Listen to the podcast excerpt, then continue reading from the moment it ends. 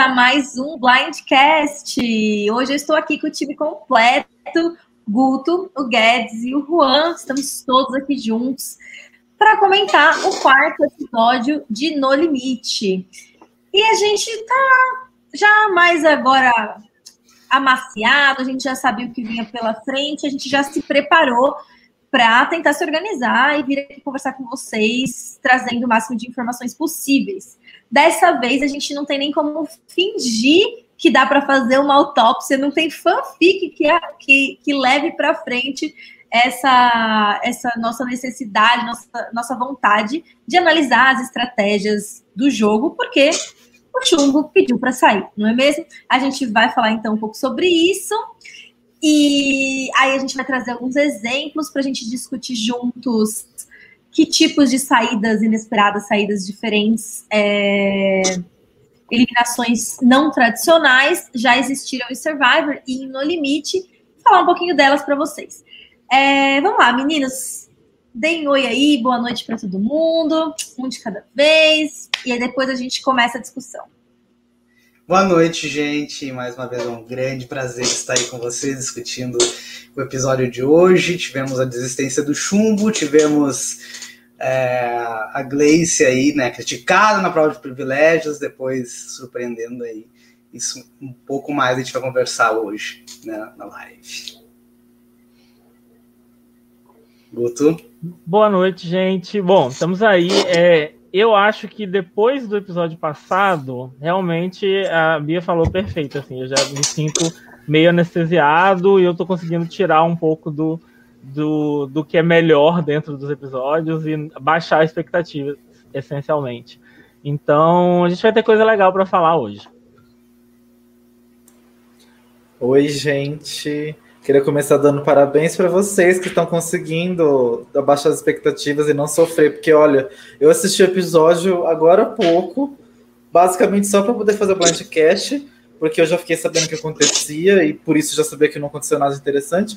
E assisti assim, contando os minutos. Até no grupo eu falei assim: ah, gente, falta 20 minutos para acabar esse episódio. Falta 15, falta 10, falta 5. Então, parabéns para vocês. Olha, eu tô com inveja. Eu gostaria de conseguir assistir o programa sem sofrer, porque foi sofrido para mim. Eu consegui até me divertir, gente. Oi, Jairo, boa noite. Oi, Jonas, que já comentou aí também. Oi, Marlon. É, é... Então, consegui me divertir, gente. Achei que teve, tiveram é, bons momentos de personagem, né? Aquela coisa dos, dos casais. O Kaysar deu um show, na minha opinião. Eu acho que ele está trazendo o jogo mais perto de No Limite, que é, é alguma coisa, pelo menos é um formato de jogo que existe, que a gente conseguiria analisar, nem que fosse, ah, vamos analisar os VTs, vamos analisar, né? Então, rapidinho, antes da gente entrar nessa questão das votações é, diferentonas que já aconteceram, eliminações diferentonas, Vamos falar um pouquinho do episódio também, para não passar 100% em branco, né?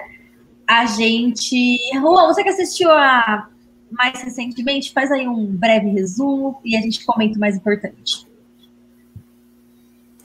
Bom, gente, o episódio foi aquele começo de sempre sem graça, é, com coisas de tribo que não interessa a ninguém. É, Há um chip forçado ridículo que eu detestei, que não tem nada a ver com, com Survivor nem no limite, porque as pessoas estão fedendo com bafo. Ninguém quer saber de romance. e, e aí eles conversando de chip, ainda com o Bill, sabe? Que o Bill é um dos participantes mais interessantes desse programa, que vai recorrer a essa estratégia de, de casal, porque não tem mais nada para entregar.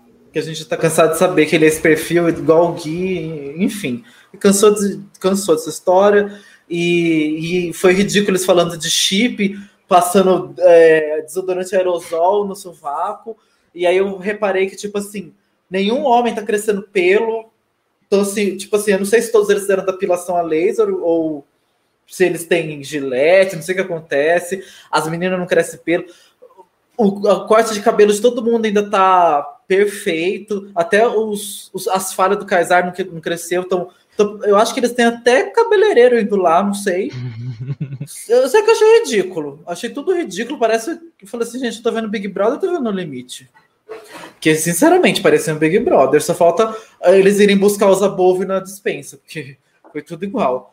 É, aí uma, uma prova. Qual foi, qual foi, olha, o primeiro foi tão podre que eu nem já esqueci. É, a primeira, a primeira prova, foi o quê? De rastejar, soltar os negocinhos e depois ah, tá. arremessar.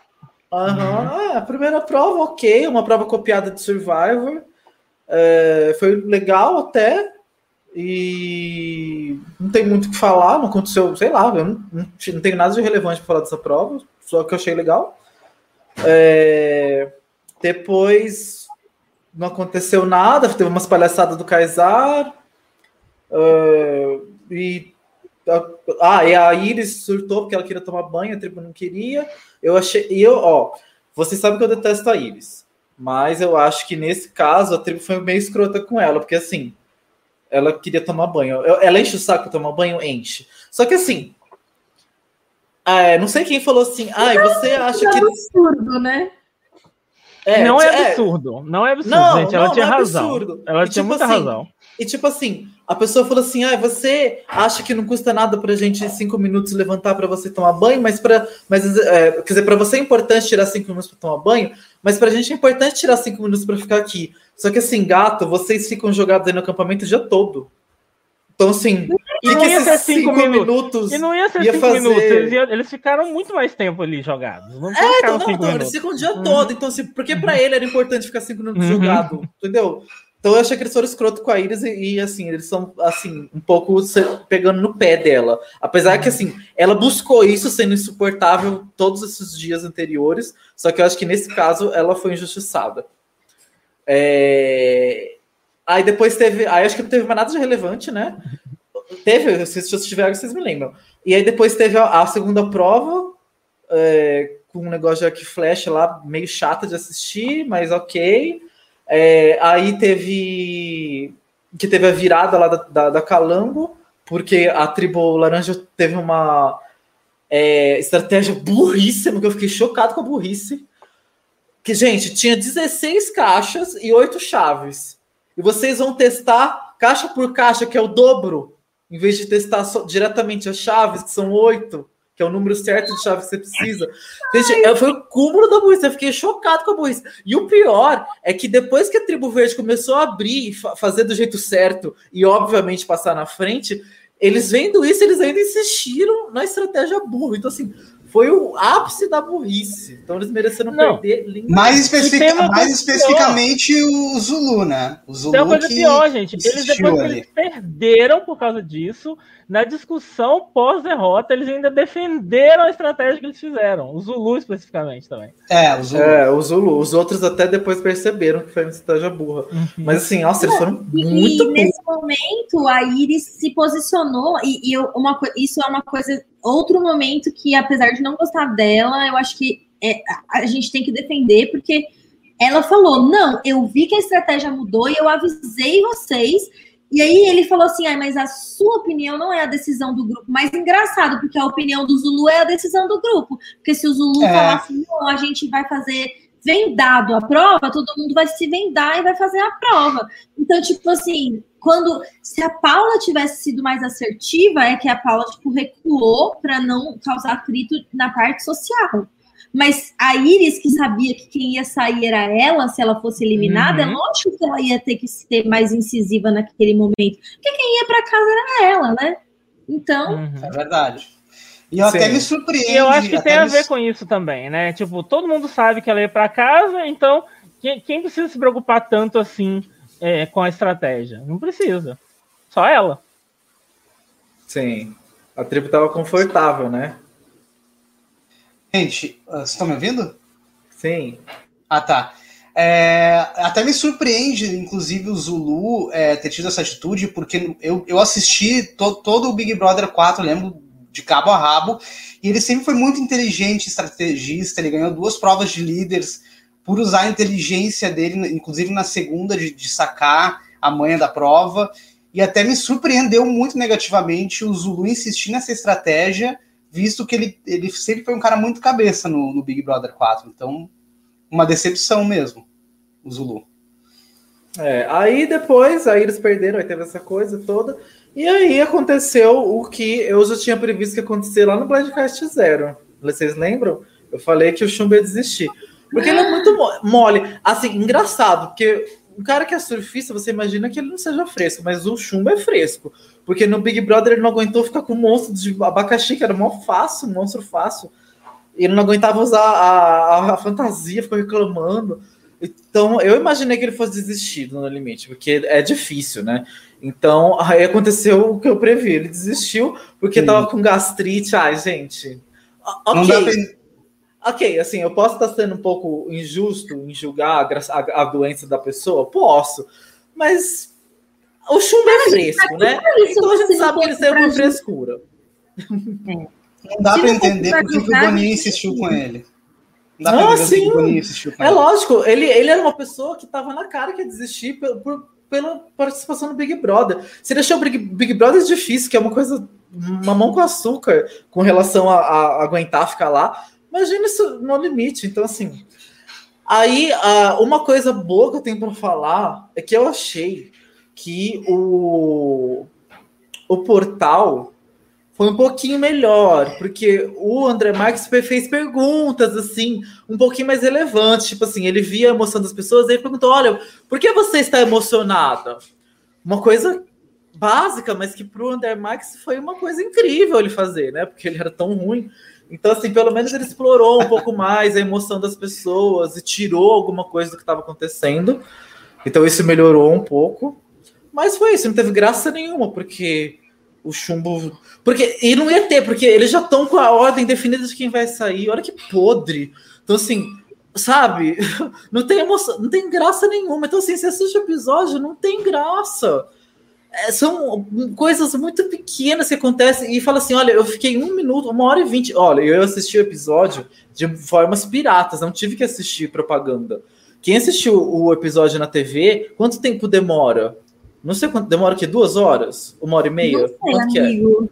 É? É, mas é, é, mais de uma hora e meia. É, mais de uma hora é, meia. é, porque o episódio inteiro, o episódio sem propaganda que eu assisti na internet era uma hora e dez. Tá? Uhum. Então, assim, eu assisti. Eu, então, assim, é muito tempo, é uma hora e dez para eu ter micro, micro momentos de entretenimento e entretenimento básico, sabe? Pô, se eu tivesse 12 anos, se fosse uma criança de 12 anos, até eu gostar desse entretenimento, mas sabe, eu já tenho 32, eu já, eu já vi coisas muito mais interessantes que isso. Então, isso é uma coisa que, sabe, porra, eu vou perder uma hora do meu tempo a ver isso, assim. Então tá difícil, tá difícil. Tá difícil, mas assim, nós estamos muito bem equipados aqui, porque Juan já tinha previsto que a Iris ia ser basicamente cuzona e previu que o Chuva ia desistir, então só quem assistiu o Blindcast Zero, volta você lá, ou o Blindcast Zero para ver o que, que a gente falou de cada um, e tudo que o Juan falou provavelmente vai acontecer, e aí a gente já vai vendo o nosso como chama isso, gente? Vidente do Blindcast. Ó, o pessoal lá no Instagram, se vocês que estão assistindo a nossa live não seguem ainda nosso Instagram, é Blindcast Underline Survivor, até a gente conseguir roubar o arroba só Blindcast da pessoa que tem esse arroba. Vai acontecer um dia, eu tenho certeza. E as pessoas lá no Insta responderam pra gente o que, que elas pensavam sobre kits, né? Tipo, o que, que elas achavam, se tinha justificativa se era aceitável ou não em algumas circunstâncias a pessoa quitar. E tá dividido, tá 50-50 lá no Instagram a resposta das pessoas. Oi, mãe! E vocês, o que, que vocês acham? Eu acho que tem sim é, razões razoáveis para você pedir para sair, tem vários exemplos sobre é, em Survivor Tipo, até, por exemplo, a Jenna Morasca, eu acho que ela pediu para sair por um motivo justo, enfim, tem, tem várias circunstâncias. E vocês, qual é a opinião de vocês sobre isso? Posso falar? Vou começar. Olha, eu nunca tive gastrite, né, então não, eu não sei como é esse tipo de problema, então assim, não tem como julgar uh, essa questão. Mas se é uma coisa que incomoda muito, eu acho que ele foi honesto, assim, pedir, porque senão a Iris ia sair, né? Se ele não estava preparado, né? Se ele não estava em condições de, de, de seguir, qual o melhor momento dele pedir para desistir é ali, para ser sair durante a votação do que tem que desistir no meio do programa, né, e quebrar todo o, o roteiro, o programa, enfim, o cronograma. Então eu não, não julgo essa questão do chumbo, assim, não acho que ele fez certo. Se ele não estava preparado, acho que ele fez certo, sim. Tô com 50% que votou aí isso.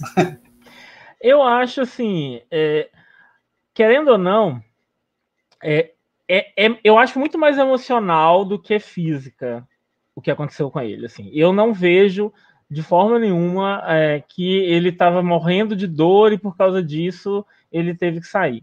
Não, não, não me pareceu esse o cenário, me pareceu o contrário, que ele já estava completamente saco cheio. É, e assim, o que me, me, deixou um pouco assim é que ele começou a ficar assim quando eles começaram a perder, sabe? Então aí eu acho que já existe um fator competitivo aí de ah, perdi, tô, fiquei de saco cheio, que também me, me, me deixa um pouco incomodado. Mas é, então eu acho que a, a gastrite ela foi, é, me parece uma coisa mais psicossomática, assim, do que do que realmente que ah, eu tenho um problema de gastrite, então eu vou sair. Foi muito mais emocional. É, mas eu concordo com o Guedes no sentido de que é melhor ele pedir para sair num portal e dar a chance para alguém do que ele deixar para depois e desistir. Eu também acho isso. E outra coisa, eu gostei que teve pelo menos essa twistzinha porque senão ia ser óbvio. Na semana passada todo mundo sabia que a Ariadne ia sair, aí essa semana todo mundo sabia que a Iris ia sair, então estava muito chato e eu acho a Carcará um saco, porque a Calango deu um 5 a 3 deu um empate pra gente, e a Carcará fica dando voto unânime, combinado em público toda vez, então é, é, eu achei que pelo menos teve essa twistzinha aí para dar um pouquinho de, de surpresa para quem não tinha spoiler, pelo menos. E você, Bill, o que, que você acha? Queremos saber sua opinião também. Então, eu, eu concordo com o Jonathan. Foi assim, é, é, eu e o Marlon assistindo o episódio, foi exatamente a primeira coisa que a gente comentou. Ah, é, meu filhão, você vai desistir no, no CT? Você quer que a gente vote em você? Então tá, não, a gente vai votar todo mundo na Iris, ela vai sair e depois você quita se você quiser. Que aí a gente tem duas pessoas a menos aqui. Ah, tipo assim, é o que o Guto falou ele com certeza não estava morrendo de dor. Ah, é, é, eu, essa revolta, eu, eu, sou revoltada nesse ponto em relação ao que nem o Juan é normalmente. Porque, gente, tipo, é muito privilégio, é muito privilégio. Esse homem, tipo assim, não tem que lutar por nada, ele não tem que se esforçar para nada, ele não, ele não sente que ele tem que se justificar das, das atitudes dele para nada. Tipo assim, milhares de pessoas querem estar naquele lugar, ele tá ocupando um espaço super, tipo assim, tudo bem, o, No Limite, principalmente essa primeira, nem tanto, mas o Big Brother sim, sabe? E é tipo, é o mesmo, é o mesmo jeito que ele, que ele leva as coisas. Tipo, pra ele, se ele não tiver ali, se ele não tiver, ele vai lá surfar a onda gigante dele, tipo, caguei e, tipo, foda-se. Enquanto, tipo, a gente tem que lutar por representatividade, tem que lutar para ter meio a meio, tipo, é, de gênero, meio a meio racial, para que a gente, tipo, as pessoas não conseguem ocupar os espaços e ele leva como se fosse nada. Ai, minha barriga doeu um pouquinho. E, tipo assim, mano, eles estão recebendo comida, eles estão comendo todas as refeições. Eles só estão com porções racionadas de comida. Mas eles não estão passando nenhuma fome. Todo mundo comentou, inclusive, que não passou fome quando foi eliminado. Então, inclusive tão... ele. Inclusive ele. Então, ele, ele não está com fome, ele eles estão cobertos. É, tipo assim, ele nem está tendo que jogar, que pode ser uma coisa que, que ele talvez não gostasse, mas ele não tem que fazer. Nada. Ele desistiu porque para ele tanto faz. Porque foda-se, é isso. É por isso que ele desistiu. Porque ele não teve comprometimento e, tipo, entende? E para ele não importa, para ele tanto faz e, e é isso. E é, é frustrante e é claro que, tipo assim, não tem como provar o que eu tô falando, mas é o que eu acho. E é isso. A gente tá mas eu tenho uma ressalva. Eu tenho uma ressalva em relação a essa ideia de, tipo, deixar ele lá passando mal e eliminar eles do mesmo jeito. Era brincadeira, amigo. Essa hum, porque o público. Não, porque, inclusive, outras pessoas falaram isso aqui. Mas, assim, é porque eu não ligaria de fazer isso, por exemplo, em Survivor. Mas é, é, no, no, no limite, as pessoas, o público vai votar no final. Então, se você, se você chega no final e você deu a ideia de deixar uma pessoa machucada é, sofrendo, eu acho que você não vai ganhar, entendeu? É, se eles sabem, de... e se eles sabem que tem essa dinâmica na final, se eles forem informados, né? Então. Não, mas então, essa é uma coisa, uma questão, né? A Ariadna, o Guto me contou, acho que foi ontem na nossa conversa, né, amigo? Que a Ariadna falou que até o momento que ela foi eliminada, ela não sabia que o público ia interferir para tirar Angélica. o Ah, a Angélica. Angélica. Uhum. É, então, é, não não, isso aí, a, a Angélica, isso foi semana passada que ela, ela deu entrevista e ela deixou muito claro, assim, que até então, até semana passada, não é nem até ela ter sido eliminada, ela descobriu na entrevista que existe essa conversa de que as pessoas vão, vão, vão, vão ter júri, que vai ter isso, que ela não tá sabendo nada disso, eles não falaram nada disso para eles enquanto ela tava lá.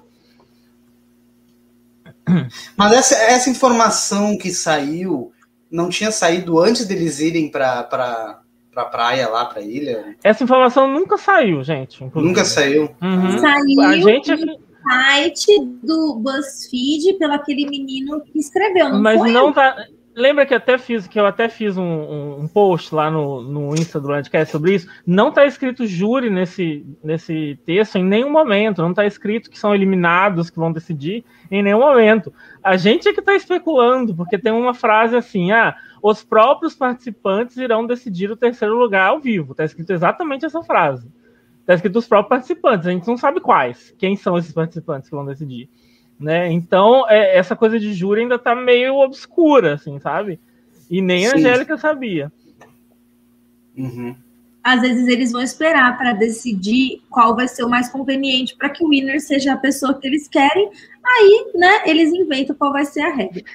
Juan, eu, acho, eu acho que tem isso acontecendo, sim. Regras sendo decididas ao longo do programa.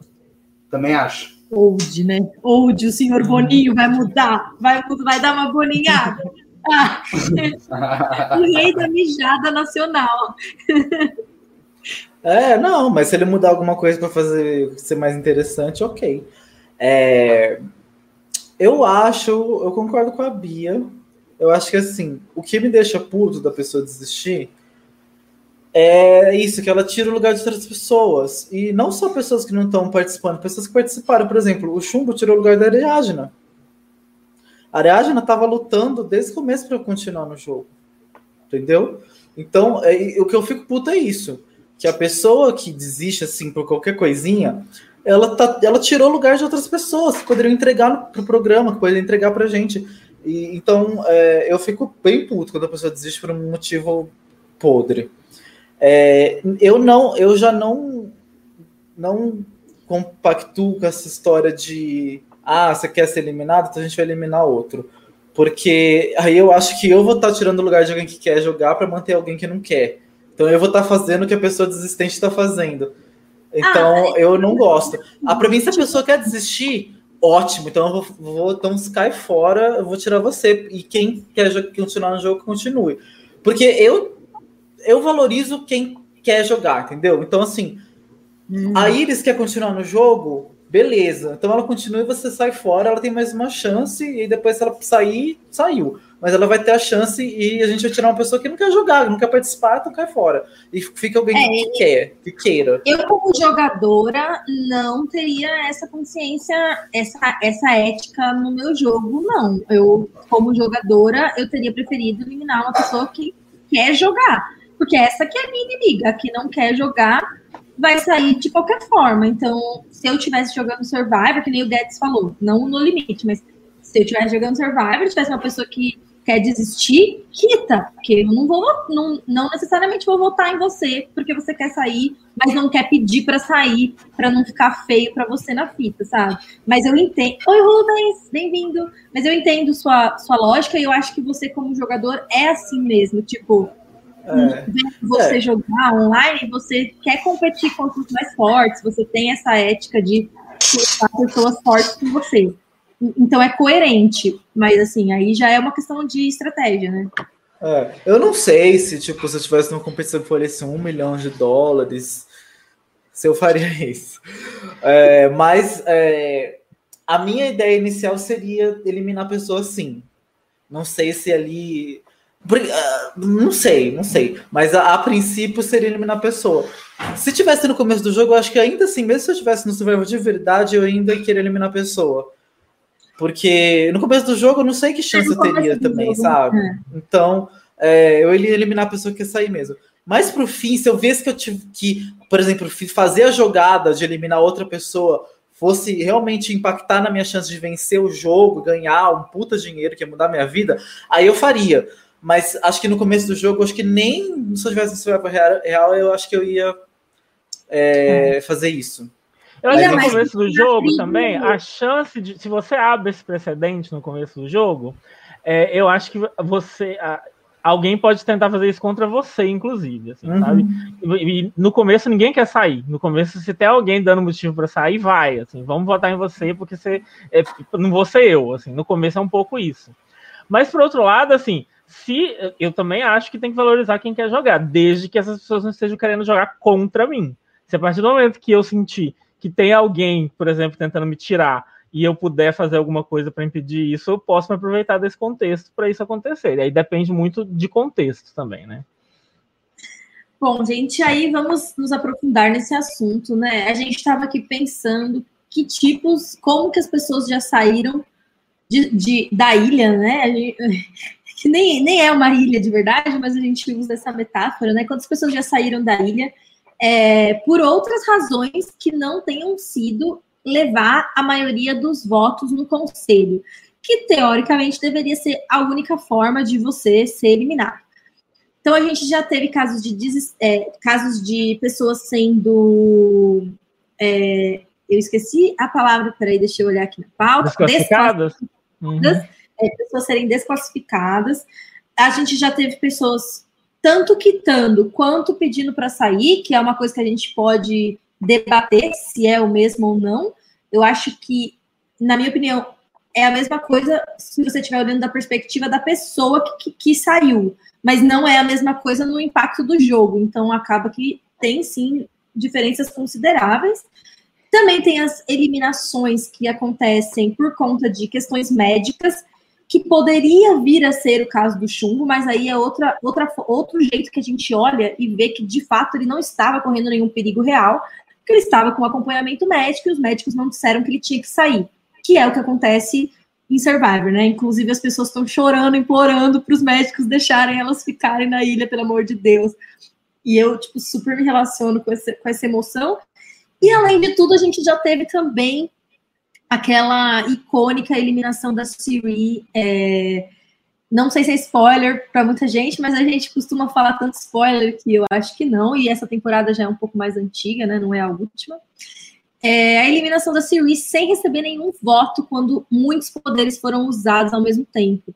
E aí, que nem o Guto falou, né? Quando acontece esse tipo de coisa, isso costuma ser o foco da narrativa de algum jeito, porque vai ter uma coisa muito diferente que vai acontecer para aquelas pessoas serem eliminadas sem ser por voto.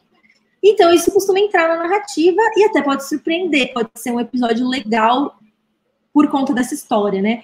Na, na minha cabeça, por exemplo, me vem o caso de. de é, Ai, aquele homem que saiu logo no primeiro episódio, um, um senhor que era mais velho e que. Ah, é, era... é David versus Goliath?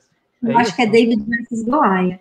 Uhum. Que foi, tipo assim, ele passou super mal, eu, eu, chorei, eu achei super emocionante, foi, foi bonito ver. Também tem aquela cena memorável do Caleb tendo que sair no, é, no avião. E aí a gente, tipo, oi, Thierry, a Naonca e é aquela coisa, né? Como é que a gente vai comparar, sei lá, o kit da Naonca com o kit do Johnny Fairplay? Sendo que o Fairplay quitou no F1 e ela quitou, tipo, já na Merge, né? Já essa questão de roubar as oportunidades. Então tem muitas variáveis aí nesse aspecto de kits e se pedir para sair e essas eliminações diferentes. Então, queria ouvir aí o seu, o, o, as opiniões de vocês sobre esses temas correlatos aí que a gente fez esse amontoado?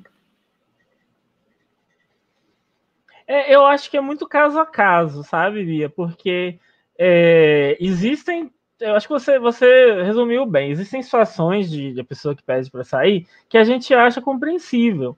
é, a, gente, a gente vê que é uma situação difícil, assim, que a pessoa está passando, a gente vê que tem motivos plausíveis, etc. Eu não, eu não costumo julgar quem sai quando a gente vê que ela sai por um motivo que faz sentido. Né? Não é o caso do Chumbo. Eu tive muita dificuldade, por exemplo, com o Fair Play também, porque é muito assim, não dá para você, ele não dá para falar que ele não esperava o que ia acontecer ali não dá, ele era retornante, não dava, sabe? É, é, eu achei muito complicado aquela, aquela situação ali. Eu entendo a raiva. Tem um quit que é muito louco, que é o do do menino de One World, lá esqueci o nome dele, mas que existe, existe toda uma isso, Colton, que existe toda uma especulação de que ele fingiu que estava passando mal para poder quitar, assim, sabe? Que é uma coisa muito absurda, muito louca. Assim fingiu mesmo, assim, de estar assim, morrendo. Quando você vê o episódio, parece que ele estava morrendo de dor, sem condições de, de, de nada. E, e o, o, Jeff meio que deixa implícito que não tinha nada de errado com ele, que ele fez todos os exames e que, que ele estava fingindo. Então é, é, tem cada situação muito maluca que acontece, mas é, eu acho que é uma questão realmente de caso a caso. Assim, não, não dá para a gente bater o martelo e falar, ah, quit é sempre ruim, é sempre a pessoa é sempre é, tá, tá, tá sacaneando os outros, mas tem casos que sim, que é claro isso.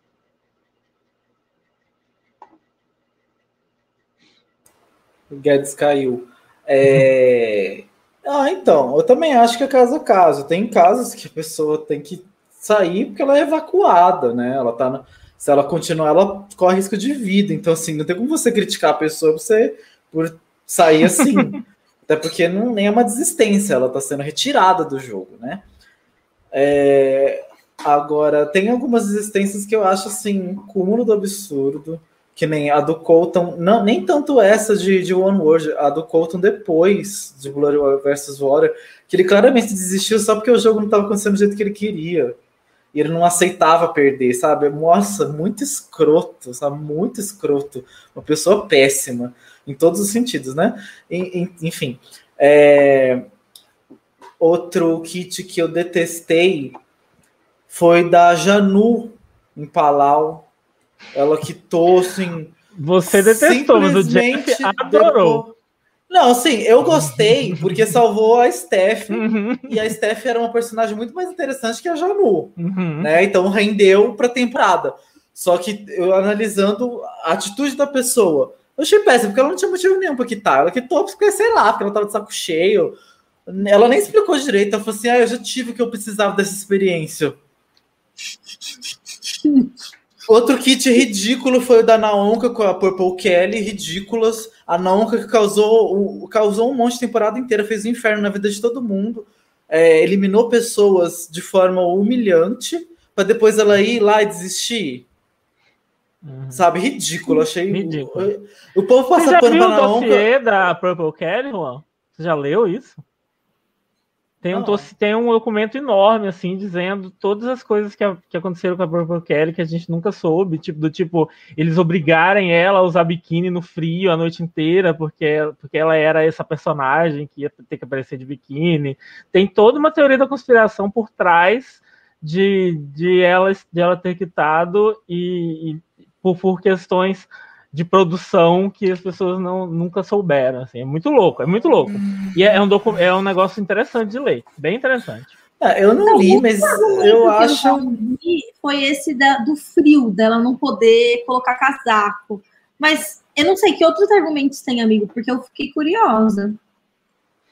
Ah, é que eu não vou lembrar mais, tem muito tempo que eu li assim, mas é, é tudo meio que girava em torno da dessa ideia de a produção ficar induzindo ela a ser a personagem tal, assim, e aí ela tinha que se comportar de determinadas formas para atender a expectativa do perfil de jogadora que para a qual ela foi selecionada, assim, era é essa esse é o resumo da história e, mas eu não vou lembrar muito do que do que tinha nesse texto, sabe? Mas é legal de ler. Eu lembro que eu, eu saí bem. E eu, eu, não, eu não sou uma pessoa é, é, dessas de ai, porque a, a, os, os realities e a mídia são vilões e etc. Eu não, eu não vilanizo esse tipo de produção.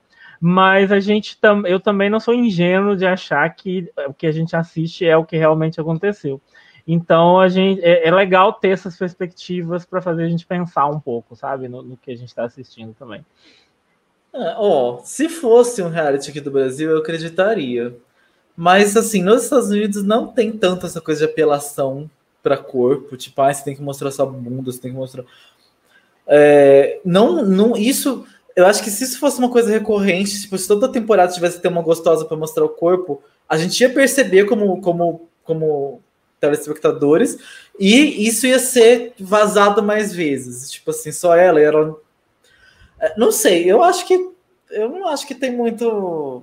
Não acho, eu acho que é mais teoria da conspiração, porque eu não vejo isso um padrão em Survivor, entendeu? Não tem isso. Ao contrário, por exemplo, Lembra, lembra que o pessoal até zoou que a Amanda em China é a menina da bunda pixelada, porque ela pixelava a bunda dela, e ela tinha um biquíni mó grande, nem aparecia muito a bunda dela, e eles pixelavam a bunda dela. Então, assim, não acho que tenha essa coisa Mas não é por causa, não é, no, o pixelado não é por causa do biquíni, não, gente. O pixelado é, é, cofrinho, não é, não é o biquíni, não é o tamanho do biquíni, entendeu? Cofrinho. Mas eles pixelavam a bunda inteira dela. Mas era por isso ah, porque eles não faziam questão de aparecer a bunda. Porque senão eles iam fazer questão de pixelar só o cofrinho. Sei lá, eu, eu, não, eu não acho que tem isso. Eu sinceramente não acho que tem isso. Tipo, ai. Tanto que nenhum outro participante nunca falou sobre isso. De, tipo, ai, eu não pude usar casaco. Sei lá. é, mas enfim, só dar um exemplo maravilhoso que o Thierry lembrou. A Lindsay do Survival né? tá ganhando. Ridículo, podre. Ela só quitou porque ela viu que estava na minoria. Só por isso que ela quitou. Eu então, não é acho. Eu acho que ela quitou pelo motivo que ela falou que quitou. Senão ela, ela ia dar uma porrada. E eu, eu entendo, porque eu já tive esse temperamento, gente. Eu me enxerguei demais na lista. Eu teria quitado para também em rede nacional. Ou talvez eu teria sei lá, batido numa árvore, gritado que nem louca e todo mundo teria visto que eu era louca. Gente, mas, mas não dá para você ir para um reality show se você tem um temperamento desse nível, que você bateria numa pessoa. Às vezes pode ter um gatilho lá, você tá de boa, você tá com a sua terapia em dia, você tá tranquilão. De repente você vai a gente não sabe, às vezes a Trish falava coisas do tipo, sei lá, a gente sabe que tipo de comentários que a gente não ia conseguir ouvir na ilha, sabe? Tipo, essas pessoas. Tem muita essa parte que não aparece da convivência que vai saber, às vezes a Trish falou alguma coisa que a Lindsay pensou. Não, eu não tenho dúvidas que isso aconteceu.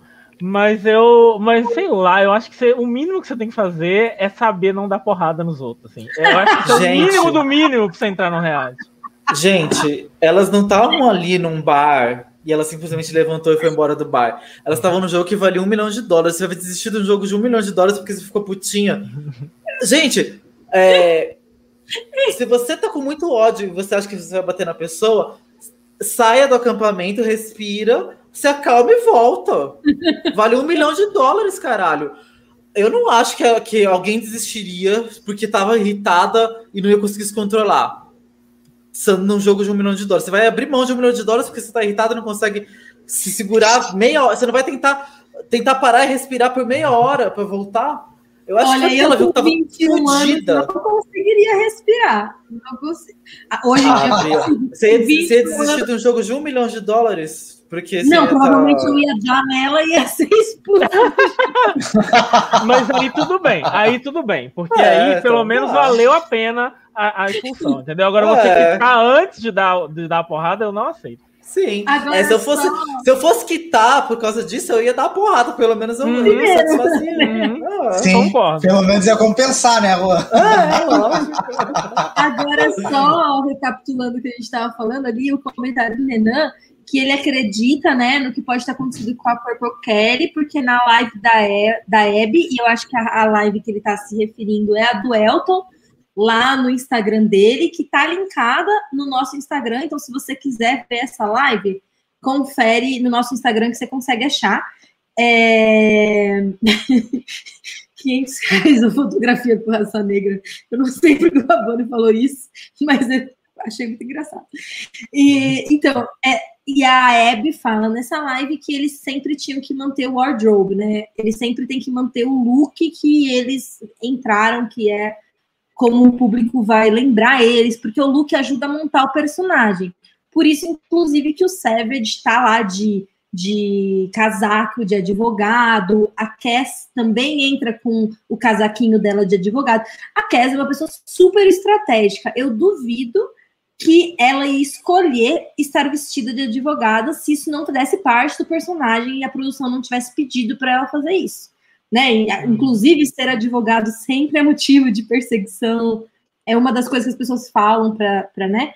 Então, ela, deve, ela provavelmente ia querer fingir que ela era uma mulher que criava cabras, que era o que ela tinha em mente a princípio, mas a produção fez ela vestir essa roupa. Então, sim, é verdade que os, que, que os personagens têm que seguir essa estética que está dentro da história que a produção vai contar. O que não é uma coisa 100% ruim, porque a gente precisa ter uma história, a gente tem que entender os personagens, a gente tem que saber muito sobre os personagens só de ver eles e com as poucas informações que a gente tem. Mas o que, o que a gente. Isso não quer dizer necessariamente que a produção faça as pessoas passarem frio, enquanto outras não estão passando frio aí já é uma discussão mais delicada para a gente saber o quanto ela tinha que ficar nu, quão pelada ela tinha que ficar. Mas como o Juan falou, não tem muitos indícios disso no geral em outras temporadas, né? E é isso. Eu sempre acabo os meus argumentos, tipo, com. e é isso. É isso. Bom, então vamos passar para a próxima parte do nosso podcast. A gente vai falar um pouquinho do ranking, porque só para não deixar de fora, que a gente tem feito isso toda semana, né? Então, para a gente deixar redondinho com essa parte. E a gente preparou mais uma discussãozinha para o final, que a gente vai trazer alguns dados aqui para dar uma olhada, é, uma olhada assim mais de cima, mais dinâmica, sobre essa questão das minorias nos jogos e aproveitar para indicar para vocês outros podcasts nossos que se aprofundam nesse tema. É, mas antes, vamos falar um pouquinho do ranking.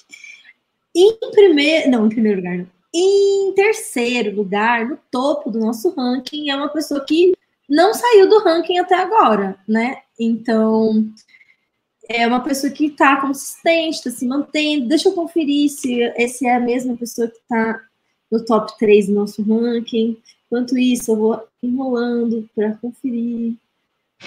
Só para ver se foi mesmo a pessoa que eu estou pensando. Foi. O top 3 da nossa lista é o Viegas. E eu acho que é isso, gente. Ele, ele foi consistente, mesmo nos erros dele, ele se saiu bem, se saiu por cima. Não foi o principal culpado pela tribo perder, sendo que teoricamente ele seria.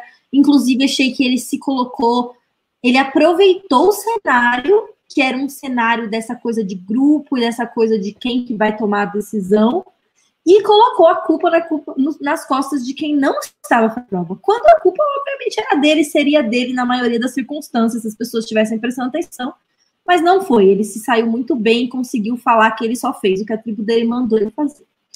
E então ele continua aí no topo da lista, mantendo, mantendo assim as classificações mais altas durante as quatro primeiras semanas. O que vocês acham do Viegas? E o Viegas, assim, ele teve uma coisa que eu achei que, que valeu o destaque também essa semana, que foi assim, ele se bancou, né? Quando ele. Uma coisa que muita gente não faz, assim, que é quando ele, quando ele fala assim, ó, oh, eu, eu manjo de mira, me coloca, que eu vou lá e faço. Ele foi lá e fez, assim, ele, ele terminou, ele começou depois do, do, do príncipe lá a atirar, e mesmo assim, ele foi super rápido. A estratégia dele foi muito boa nisso aí. Ele sempre manteve aquele negócio o máximo esticado possível na vertical. Ele conseguia lançar para aquilo ali ficar no maior espaço possível para se enrolar em alguma coisa depois. Dava para ver direitinho que ele tinha uma maneira de fazer isso acontecer. E ele realmente bancou a propaganda que ele fez de que ele era bom de mira e que ele já estava fazendo há um tempo atrás. E eu acho que isso, num cenário de show, de, que é basicamente ganhar prova e ser bom em prova, eu acho que é importante para ele estar nessa. É, é, ter se bancado e ter conseguido realmente é, é fazer e não só falar. É, além de, dele ter saído muito bem na prova de privilégios, é, é ele está mantendo uma personalidade serena, tranquila. se dando bem com todo mundo ali, então é difícil tirar o Viegas do nosso ranking. Acho que ele tá batendo fazendo um baita jogo aí por enquanto. E você, Juan? É, eu não achei ele isso tudo, não. Uh, tanto que o que eu comentei para vocês que eu ia polemizar era ele em terceiro, que eu achava que não merecia. Mas eu gostei dos argumentos de vocês, então me convenceu. É que a princípio, a princípio eu ia falar que vocês estavam cotando. Eu falei assim, ah, gente, vocês estão pondo favoritos de vocês. No, eu, ele é um dos meus favoritos também. Só que, tipo, eu não tinha visto grandes coisas dele nesse episódio. Mas é até que vocês deram boas justificativas, então eu aceito. mas, eu não, mas eu não dei uma nota tão alta para ele, não. Mas, mas eu acho que as, as justificativas de vocês foram boas. Ok. E em segundo lugar, outra pessoa que vem se mantendo no pódio toda semana, atrás de semana, que é a Paula. E já a Paula, eu já não tenho mais argumentos novos. É, é, é eu não acho que ela inovou, mas ela conseguiu se manter na posição de destaque, de poder, enfim, é, ela está numa posição muito boa e já está ficando nessa posição muito boa há muito tempo. Pode ser que a gente veja aquela curva da pessoa ficar tão bem que ela vire o alvo por ser a melhor pessoa e pode ser que isso cause o resto do grupo aí colocando ela por último de alguma forma, não tão explícita por conta das circunstâncias do jogo ser baseado no BBB e no jeito que eles jogam BBB, mas por enquanto eu não consegui ver sinais dessa queda ainda. Não, eu, é, não vi tipo vislumbre das pessoas tipo querendo virar o jogo na Paula. Então acho que ela ainda está justificadamente no topo. Vocês?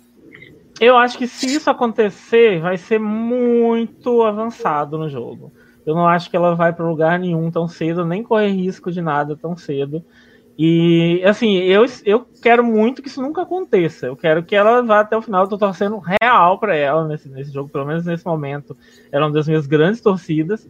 E, e assim, é, a Paula, é o que você falou, a gente não tem mais nada de novo a falar. É, é, meu, único, meu único comentário em rede social sobre esse episódio que eu fiz foi: a Paula é perfeita. Eu não sei, eu não consigo é, é, achar problemas em nada do que ela faz, eu não acho erros, eu não vejo nada de errado no que ela faz. Assim. Ela tem uma personalidade muito forte, ela, ela é tá conciliadora. Quando duas pessoas começam a brigar, quando duas pessoas começam a brigar, ela, ela faz a, o trabalho de conciliação, ela faz direitinho é, é, a, a, ideia, ela, ela, propaga a ideia de harmonizar o grupo, de não deixar as pessoas Isso. se controlarem, sabe? Ela tá fazendo tudo muito bem, gente, muito bem. Acho que ela tem tudo para ir muito longe, se, se ela manter, né, esse uh, o nível que ela tá fazendo. Então, assim, vocês falaram tudo, não tem, não tem muito o que acrescentar, né? É, é isso. Você, Rô? É, ela é minha favorita. Só que assim, eu dei uma nota um pouco mais baixa para ela nesse episódio, porque ela não apresentou nada de novo. Eu gosto da postura dela como jogadora, ela tem uma postura que eu acho legal, competitiva, tal. Você vê que ela tem gana, tem raça, tal. É... Essa parte de ser conciliadora eu não acho que é um ponto positivo. Pode ser tão ponto positivo para ela, mas eu acho que para a gente é ruim, porque eu gosto que não tenha conciliação, quero que tenha treta. E, e as pessoas conciliadoras sempre ah, deixam um jogo chato. Então, essa parte ela pode parar. É, mas é, Agora, é, assim, restante... só pra, o, meu, o meu rank, quando eu dou nota, eu penso em termos de como a pessoa está jogando, se ela está jogando bem ou mal. Não, eu penso, pra eu mim, ser conciliadora é, é um pouco isso, assim. Não, mas sim, eu concordo sim, com você, fica chato. Eu concordo. Eu, eu entendo, mas eu, tô, eu, eu, eu dou as notas de acordo com tudo. Como a uhum. pessoa como jogadora e como ela é como participante em geral, no que ela entrega de entretenimento e tal. Então, é, eu acho que nisso ela acaba prejudicando um pouco, que o programa já tá ruim de entretenimento, que a gente poderia ter algumas tretinhas e não tá tendo.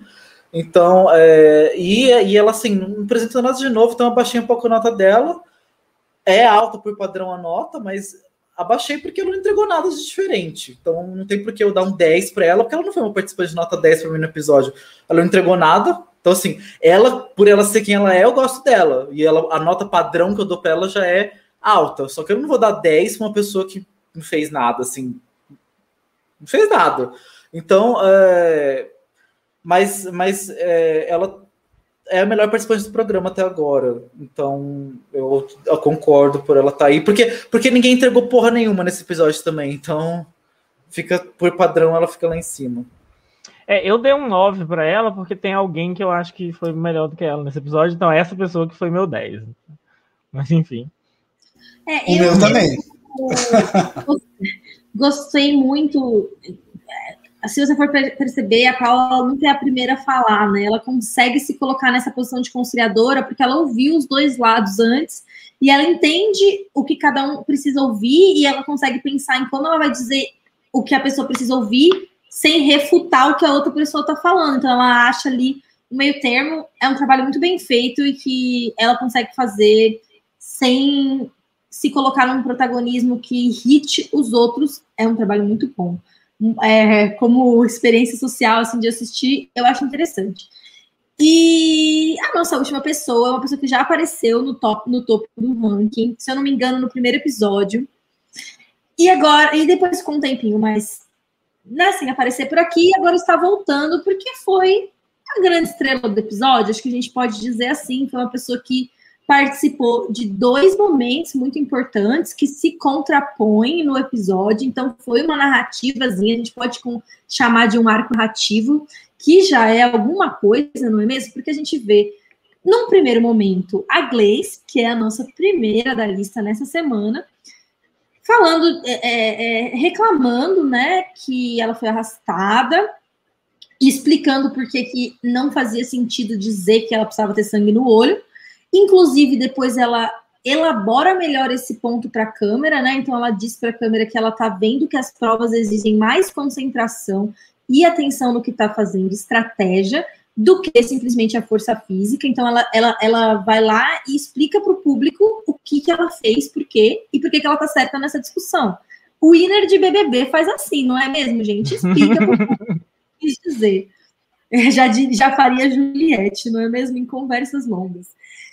E depois disso, o contraponto, né, o fim do arco, é ela sendo o destaque da tribo dela na prova, por uma questão de sorte, porque tinha esse elemento de sorte na prova, poderia ter sido ela, poderia ter sido outra pessoa. Mas aí ela, ela, ela pega esse protagonismo e meio que prova que ela tinha razão no ponto anterior dela. Então foi muito bom, realmente ela, ela, ela já é uma das favoritas a vencer se chegar na final. Por, porque o público já gosta dela, o público já validou ela e ela tem jogado muito parecido. Então ela tá mostrando só coisas boas, ela tá sendo pro público uma jogadora fantástica. E, e, aí ela conseguiu mais uma coisinha, mais uma fichinha aí. Então a Gleice é a primeira colocada do nosso ranking essa semana. MacTube estava escrito para ela ter ela ser na sorte ali, ela pegar os baús e, e fazer essa virada, né? Eu acho que ela teve muita personalidade, eu concordo totalmente com a, com a opinião dela na primeira prova, porque não adianta ter sangue no olho e fazer tudo na porra louca, né? Eu acho que tem que ter a questão de ter a concentração, tudo que ela argumentou, né? Tem que ter a concentração, é o principal. Não adianta ir na porra louca para fazer as coisas na pressa, porque não dá certo. Então, assim, tô totalmente de acordo com a Gleice. Acho que ela mitou nesse episódio. Ela foi realmente a protagonista e foi, dei meu 10, assim, com louvor para ela nesse episódio aí. Fala, Guto. Assim, gente, eu amo a Gleice, eu não amava ela desse jeito no BBB, mas eu simplesmente amo essa mulher no, no, no, no limite. Eu acho que ela tá sendo a, a, o, o, grande nome no sentido de me dar vontade ainda de assistir, assim, de pensar o que, que ela vai entregar. É, para mim é isso, assim, a, a Gleice ela tem se mostrado em todos os episódios eu coloco, ela é uma das minhas notas mais altas. Ela tem se mostrado é, interessante quando em termos de votação. até comentei que a Calango ela tem entregue, entregue para gente, entregado para gente votações interessantes, é, ao contrário da Carcará. E a Gleice é uma das grandes responsáveis por isso. Né? A Gleice que tem uma mentalidade de, de trabalhar os votos completamente diferente de todo o resto do elenco. Ela está preocupada em quem vota nela, em quem não vota, quem é amigo dela, quem não é. Ela não está tão preocupada assim quem é forte, quem não é, porque ela está tentando eliminar a gente forte.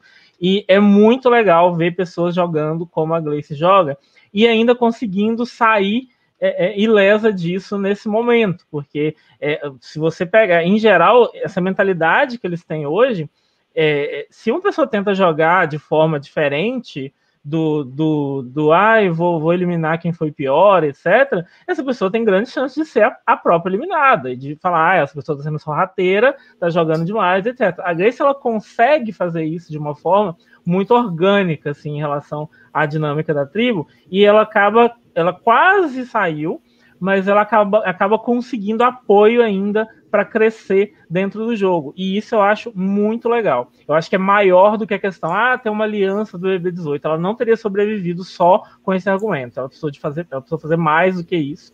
E aqui é, é, ela estava muito certa desde, desde antes dela provar que estava certa na, na, na, prova. Ela já estava certa, gente. Era óbvio que o Bill estava errado ali. Era óbvio que não era uma questão de, ai, ah, você me arrastou e eu tô triste que você me arrastou. Não, é porque o cara não, não tá nem aí, não tem cérebro nenhum na hora de fazer não prova. Tem. Ele não vê que a pessoa tá desamarrando ainda, vai arrastar a pessoa que não desamarrou. Como que você vai fazer Meu isso, Deus. idiota? Sabe? Então, assim, não tem condição de, de, de, ter paciência com uma pessoa que faz a prova desse jeito. Ela Eu gostei certa. que nessa live todo mundo se estressou em algum momento. né? Disse seu momento. é um acéfalo. É, mas é isso sabe? E não precisava provar nada, gente. É óbvio que ela estava certa, sabe? Então, Total. assim, é, é, que bom que ela provou e que bom que ela calou, calou, a boca das pessoas, porque eu acho que ainda ia ter gente apoiando o Bill, porque o Bill é, é fofo, assim, sabe? Então, que bom que ela provou. E a Carol ali, quero fazer uma ressalva, porque a Carol ficou uma gangorrinha ali, né? Deu, deu razão para Gleice, mas também deu razão para Cabelo. Uhum. Pô, como é que é? tem que, tem que se posicionar, né? Não, não acho que tem que se posicionar, não. Acho que a Carol fez certíssimo. Vai, é, os dois Também são aliados. Ah, é, assim. Também acho. e, mas uma coisa legal em termos de edição, de narrativa. A narrativa queria que a gente apoiasse a Gleice. Ela queria que a gente é, gostasse da Gleice e torcesse para as coisas darem certo para ela, porque essa narrativa termina, essa discussão termina com a Jéssica falando: Eu não gostei do que o Bill fez. É a última coisa que a gente recebe dessa narrativa é isso. Então é uma pessoa que não estava dentro da confusão e a gente vê apoiando o lado da Gleice. Então a, a edição estava mostrando para a gente, ó, vocês têm que torcer para esse lado aqui, porque é esse lado que está fazendo sentido. E o que você acha, Juan? Sua opinião aí sobre a Gleice?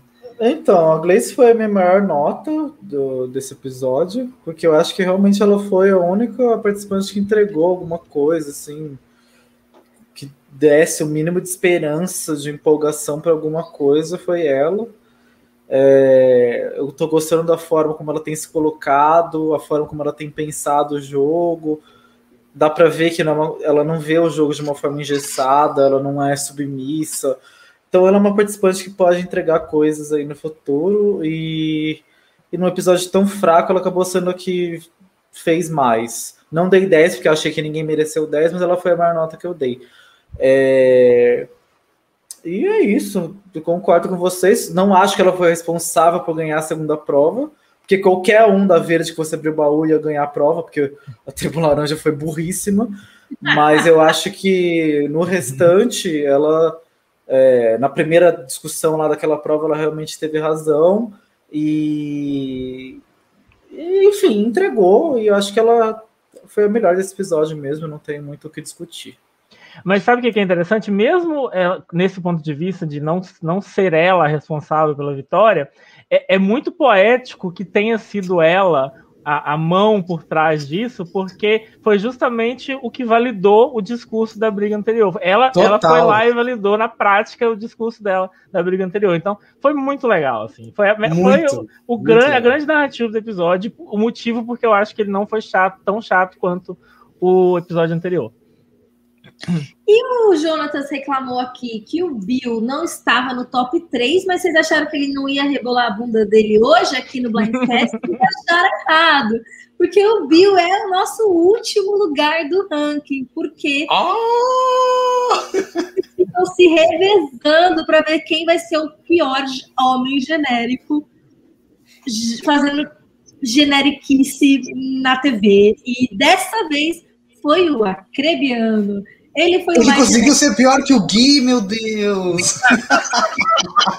É, e finalmente, finalmente a Iris saiu desse, desse, dessa posição, né? Porque ela já estava aí esquentando esse banco.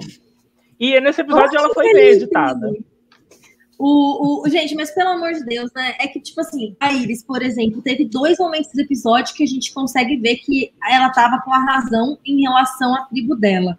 Então, ok, ela é uma pessoa que tem coisas a serem desconstruídas nela e que alguns posicionamentos dela não são justificáveis e ela tinha os meios para não pensar assim mais. Beleza, mas a, a gente também é razoável e não acho que as pessoas que são assim têm que ser oprimidas na sociedade, porque esse é o que o outro lado pensa, né?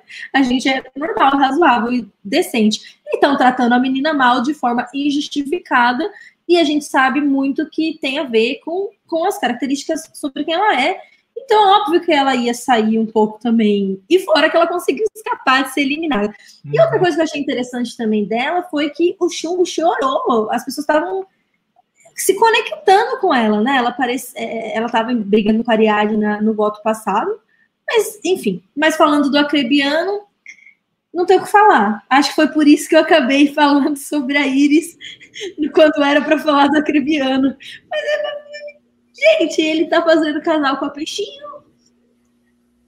É, ele errou durante o episódio, porque ele não pode arrastar as pessoas na areia, ainda que ele achasse que a, ela estava sendo devagar, e mesmo que não tivesse a questão da estratégia e dos saquinhos, ele não pode arrastar as pessoas na areia. Ele não pode arrastar as pessoas na areia. Não é porque ele é mais rápido que as outras pessoas têm que ir na velocidade dele. Então, assim, péssimo, horrível, desculpa, não deu para defender.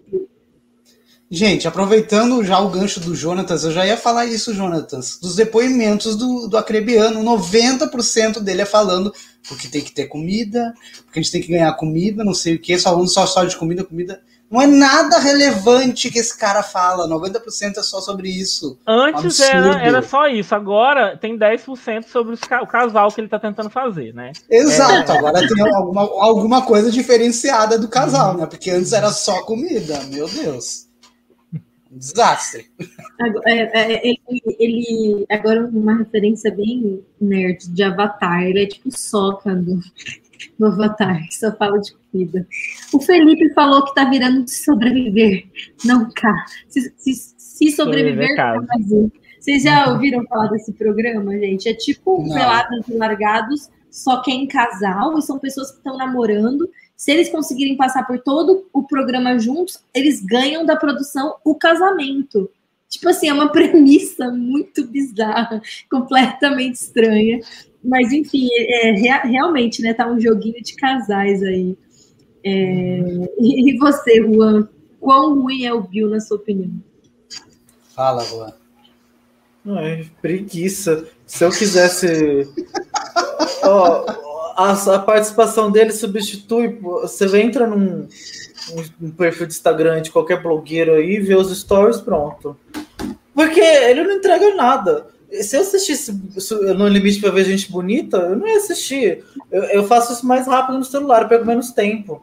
Então, assim, preguiça não tem nada para entregar, faz casal justamente porque ele não tem personalidade nenhuma, que ele tem, aí nenhuma. O, o, o, é, empresário dele deve ter falado assim: ah, faz alguma coisa para você ganhar engajamento na rede social. Como ele não consegue fazer nada, porque não tem capacidade intelectual, o que resta para ele fazer é fazer casal. Que eu achei que era o Gui que ia fazer, porque ele já fez isso no Big Brother, que é outro que é igual. Eles até são parecidos, é, é o mesmo, eles passaram na mesma máquina de padronização, aquele padrão clássico, é, e, que, e você já vê ele não tem personalidade nenhuma, que resta para ele é fazer casal para ver se tem alguma relevância. Para mim, fazer casal já é uma merda. Participante merda, e o pior ainda, ele quer arrastar pra merda uma das melhores, uma das participantes mais interessantes que a Carol. Que se cair nessa história de casal, vai, vai pro buraco. Então, além dele, dele não se conter na própria merda, quer jogar os outros na merda dele. Então, por isso que ele é pior que o Gui, ele foi o pior hoje. Mas uma coisa engraçada é que os depoimentos, assim, você vê o, é, o Bill falando, é, ai, nós estamos se conhecendo, quem sabe vai rolar e tal. E a Carol é mais na linha assim, ah, ele é legal, mas casal não, gente. Casal... É, então, tipo, é, é, o tempo todo, os dois, assim, sabe? Claramente ele tá forçando isso, gente. Eu não tinha reparado muito nisso. Mas agora a gente vai, para concluir nosso episódio, né? Falar sobre a outra moeda disso que o Juan estava falando, de quem não passou pela máquina de padronização, de quem não se encaixa nos padrões, que é uma coisa muito perceptível nesse cast, por não ser um cast diverso, não ser aquele cast de ah, as pessoas de todas as idades, cores e lugares do país e formas físicas, como a gente já viu antes em outros No Limites, que, que realmente tinham essa premissa de mais diversidade, não diversidade só racial, mas outros tipos de, de, de corpos mesmo ocupando esse espaço, pessoas de vários lugares e mais. E aí a gente, é, para trazer essa discussão, que é uma discussão, como eu falei, a gente já fez mais aprofundada aqui no Blindcast, tem três episódios, um sobre gays em Survivor, um sobre homens negros e um sobre mulheres. A gente trouxe alguns dados, porque o que, que a gente pensa, né? Qual que é o nosso propósito em falar sobre esse assunto? É que esses dados, eles mostram que, indiferente da individualidade de cada um, e da, e, do, e da aleatoriedade do grupo, que é o grupo inicial, né, o que começa, é, isso, isso acontece, as eliminações de minorias acontece de forma sistemática. Então, é, por mais que a gente consiga, no caso a caso, apontar erros, falhas, ou, ou justificar por uma conduta do participante, os dados gerais nos mostram que que tem algo a mais aí, tem esse elemento que, que não é falado, que está intrínseco nas questões sociais que acabam regendo os votos. Então, por exemplo, em Survivor, pela nossa pesquisa, a gente viu que só 27% dos jogadores são é, pessoas é, não brancas, né? Que lá nos Estados Unidos eles aglobam, eles não só usam, tipo assim, como se fosse negro e branco, mas eles incluem os latinos, as, as pessoas de outras descendências, nesses não branco, né? Então, só 27% dos jogadores eram não brancos, mas eles são 60% dos primeiros eliminados. Super desproporcional. E as mulheres negras, especificamente, têm duas chances a mais do que os outros de ser é, eliminado nos cinco primeiros CTs, nas cinco primeiras rodadas. E a gente já viu duas serem eliminadas aqui no No Limite nas duas primeiras rodadas, nas quatro primeiras rodadas. Então, achei que é um caso que bateu bastante com, com o que a gente está analisando aqui. E, e uma pessoa de uma pessoa não branca tem 50% de chance de ser eliminada no primeiro CT que ela vai. Então, é, é, são, são, são dados que, como a gente falou, não, não é a questão de analisar cada exemplo, né? É uma questão geral que, por conta de como a sociedade é, se reflete no jogo e aí, como que a gente. O que, que a produção deve ou não deve fazer? O que, que a gente, como fã, deve exigir? Como que a gente se desvia de, de reproduzir essas coisas, né?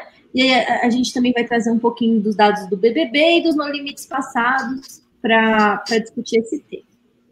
Eu já ia até aproveitar que tu falou dos no limites passados. O, o, primeiro no limite, os dois primeiros eliminados eram negros, o amendoim Sim. e a primeira que eu não estou lembrando o nome. Então, assim, eu acho que aí, no, no, caso do No Limite 1, cai essa questão também. E uhum. eu acredito que teve, teve essa questão forte aí nesse primeiro No Limite. Eu ia falar isso. É, inclusive, uma das coisas que o pessoal cita, tem, tem várias reportagens, gente, é que elas estão em inglês, então por isso a gente não linkou, mas se vocês quiserem, a gente pode depois linkar aqui na descrição os vídeos. Agora a gente vai começar a ter essa coisa de linkar coisa na descrição para vocês a gente tem muito conteúdo legal que, para quem está chegando agora, vocês podem fazer maratona e tem vídeos legais que, que falam abstratamente sem dar spoiler, então vocês podem mandar para alguém para convencer essa pessoa a começar a assistir Survivor, né? Então, os vídeos vão ficar aqui embaixo. É, fui fazer essa fui fazer essa digressão, esqueci o que eu estava falando, gente. O que eu estava falando?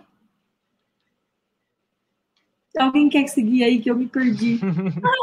assim, gente, é, esse assunto ele é tão delicado quanto interessante, assim, né? Pode falar, Bia, já que você lembrou. Lembrei que, é, é, eu queria fazer o paralelo que na tribo que foi a, que eliminou o amendoim e, e é a Ilma, né?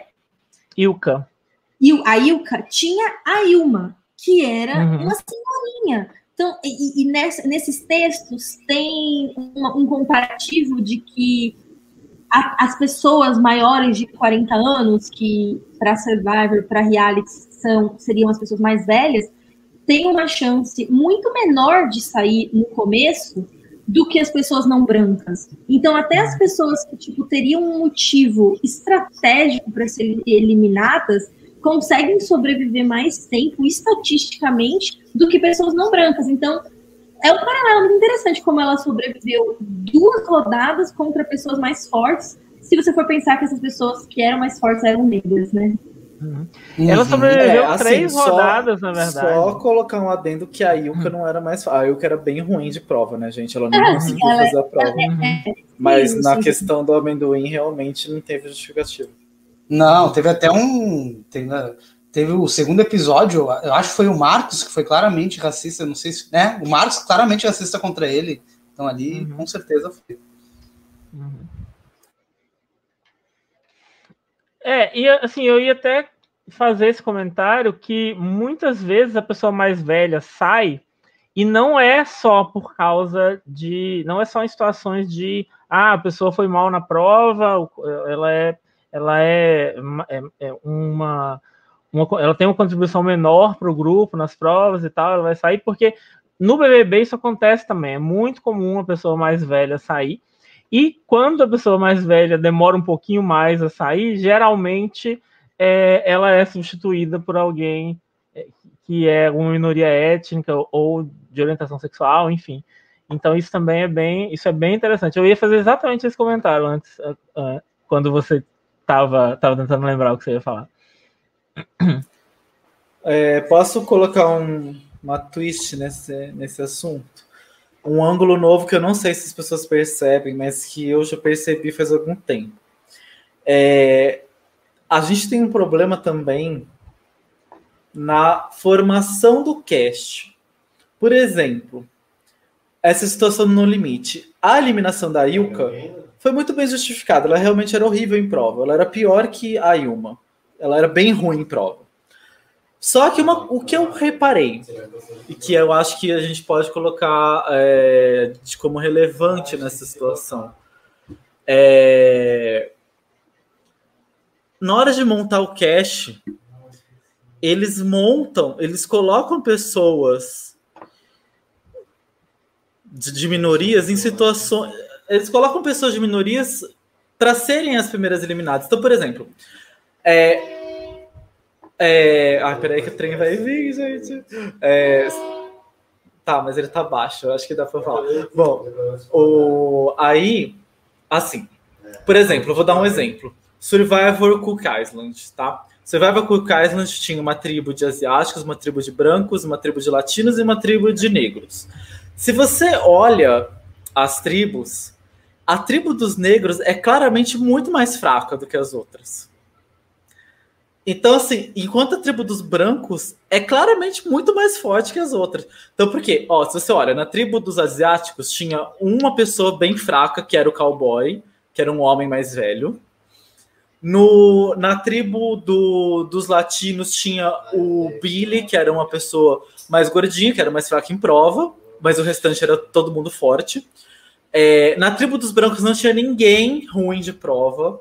Os cinco eram fortes em prova, era, era, era, era Parvati, é, Jéssica e Candice. Três mulheres muito fortes. A gente sabe que mulher forte é uma coisa que pesa muito em prova. É, então, as três mulheres eram muito fortes. Tinha o Adam, que é um alfa male, e o Jonathan, que era um homem mais velho, era um homem mais velho, mas de muita boa forma, né? Então, assim, você vê que a tribo dos brancos era uma tribo que não ia perder no começo. E já a tribo dos negros tinha a Stephanie, que era muito fraca em prova, a Sandra, que era fraca em prova, a Stephanie, a, a como é que chamava a outra menina? A Rebecca, que ela era forte em algumas coisas, mas muito fraca em outras. Tipo, ela era, era forte em coisas de força, mas em coisas de agilidades ela era muito fraca. Então as três meninas eram meio fracas. É... tinha o Sekou, que era um homem mais velho fora de forma, ele tinha uma barrigona, lembra? E, ti, e tinha o, o, outro menino lá, que agora me esqueci o nome, mas ele era bom. Então, assim, a tribo dos negros era claramente mais fraca e ela perdeu a primeira prova e não foi surpresa para ninguém que perdeu. E a segunda prova, a tribo dos negros só não perdeu de novo porque a tribo dos latinos é, é, sabotou a prova para eliminar o menino. É, porque o Ozzy quis sabotar. Isso. Então, porque era para a tribo dos negros ter perdido as duas provas. Então, e a gente fala assim: ah, saiu dois negros porque eles perderam a prova, mas você vê que o cast foi montado de um jeito para no começo não sair branco. Uhum. Que a tribo dos brancos era muito melhor. E, e, e para os negros saírem. E, e, a, e a tendência era que na fase tribal toda nenhum dos brancos saísse, porque os brancos eram. Os cinco eram pessoas que eram boas de prova. Uhum. Então, então, você vê que na montagem do cast, eles montam de uma forma que, por exemplo, ah tá, a gente tem que colocar negro no cast, então tá, põe uma, uma pessoa negra ruim de prova, que ela naturalmente vai ser eliminada logo, e vai ficar as pessoas mais padrões que atraem mais o público mais, mais tempo entendeu? Porque a TV é voltada para o público branco e o público branco quer ver as pessoas brancas na TV. Então a gente vai pôr os negros, para não falar que a gente não tem preconceito, só que a gente vai pôr os negros para serem eliminados de preferência logo. Então, isso é uma coisa que eu reparei que acontece em vários realities. Você vê que a pessoa que tá ali para cumprir cota, a gay ou, ou a negra, ou enfim, ela, ela, é, ela é uma pessoa que não se encaixa direito naquela dinâmica e ela tem uma alta chance de ser eliminada, não por ela ser gay ou negro, mas porque ela não se encaixa na dinâmica. Mas ela foi, mas ela foi escolhida de uma forma que não encaixa na dinâmica porque ela é uma pessoa de fora, entendeu? Vocês entenderam, né? Então, assim, esse, acha... isso é uma coisa que eu acho que é relevante, que eu já reparei acha... há muito tempo. Tu acha que no caso do No Limite 1, uh, ah, no caso, então, a Ilka foi pensada nesse propósito, de repente, pela produção do programa? Não sei, não sei. É, não sei porque no Brasil eu não acho que. Não sei, no Brasil até quanto isso se aplica, porque não, não há. Não, bom, apesar que, que era muito tempo atrás. 2000, é, nos anos 2000 a gente é. tinha a ilusão. É, é, é da, é, até esqueci a palavra, mas era, era da, da paz racial, do, do uhum. a gente já tinha a, a, ideia de que não existia racismo no Brasil naquela época, né? Não, era uma discussão que não estava é, muito naquela é, é, Eu não sei, é, eu não sei, eu não sei, porque se você for ver, tinha a Elaine, que era uma branca que também era horrível em prova. É, então, eu não sei se no Brasil até onde isso aplica, porque aqui é muito uhum. miscigenado e essa questão racial para target é, de, de marketing, não sei se a, isso pesa tanto quanto nos Estados Unidos, que nos Estados Unidos é muito claro. Tem as, as televisões que são voltadas para o público branco, tem as televisões que são voltadas para o público negro, tem os, os, programas que são voltados mais para o branco e mais para o negro, enfim. Então, é, lá eu percebo claramente isso, sabe? E, uhum. Então, eu sei que para lá a gente consegue aplicar isso muito bem. E tem uma outra coisa que eu acho em relação a isso também, é que é, o, o casting ele também busca pessoas é, étnicas que atendam às expectativas do que o branco acha que é uma pessoa étnica. Então ele vai sempre seguir determinados estereótipos, determinadas características que é, é, é são normalizadas, assim, sabe? Ah, o que, o que, se espera desse participante, de um participante negro? Na cabeça de quem faz o cast é um pouco isso. Quando você vai escolhendo um branco, você não, você vai escolher, ah, esse cara é, ele tem profissão tal, ele é atlético, ele é isso, ele é aquilo. Quando você vai escolher uma, uma, minoria étnica, você pensa, ai, vamos ver se essa pessoa é, sei lá, barraqueira, vamos ver se, sabe, não é mais uma questão de quem a pessoa é, é mais uma questão de vamos enquadrá-la na expectativa que os brancos e o telespectador médio tem de como essa minoria étnica, étnica se comporta. Eu acho que também tem esse agravante e isso explica também um pouco dessa seleção desigual de cast. Sim, essa questão da, da, dos arquétipos esperados para cada pessoa, né? Que, por exemplo, um que é muito comum, que seria tipo a, a negra barraqueira, que é um arquétipo explorado bastante em Survivor, a gente consegue ver é, isso claramente, então concordo 100% com tudo que o Juan falou e com o que o Guto falou também, acho que, que é, é, é isso, é, é uma coisa que se retroalimenta, né? A gente ao mesmo tempo que essas pessoas continuam sendo as primeiras a sair, porque elas não se encaixam no grupo, elas não se encaixam no grupo porque elas são selecionadas de forma que elas não se encaixem no grupo. Porque quanta gay padrão tem por aí, minha gente? Se tem uma coisa que tem nesse mundo, se você mora em São Paulo, pelo menos, você vai saber que se tem uma coisa que tem aqui, é gay padrão, é só ir lá na, na, na, na balada, lá esqueci o nome da balada, que tá fechada há tanto tempo que eu não lembro.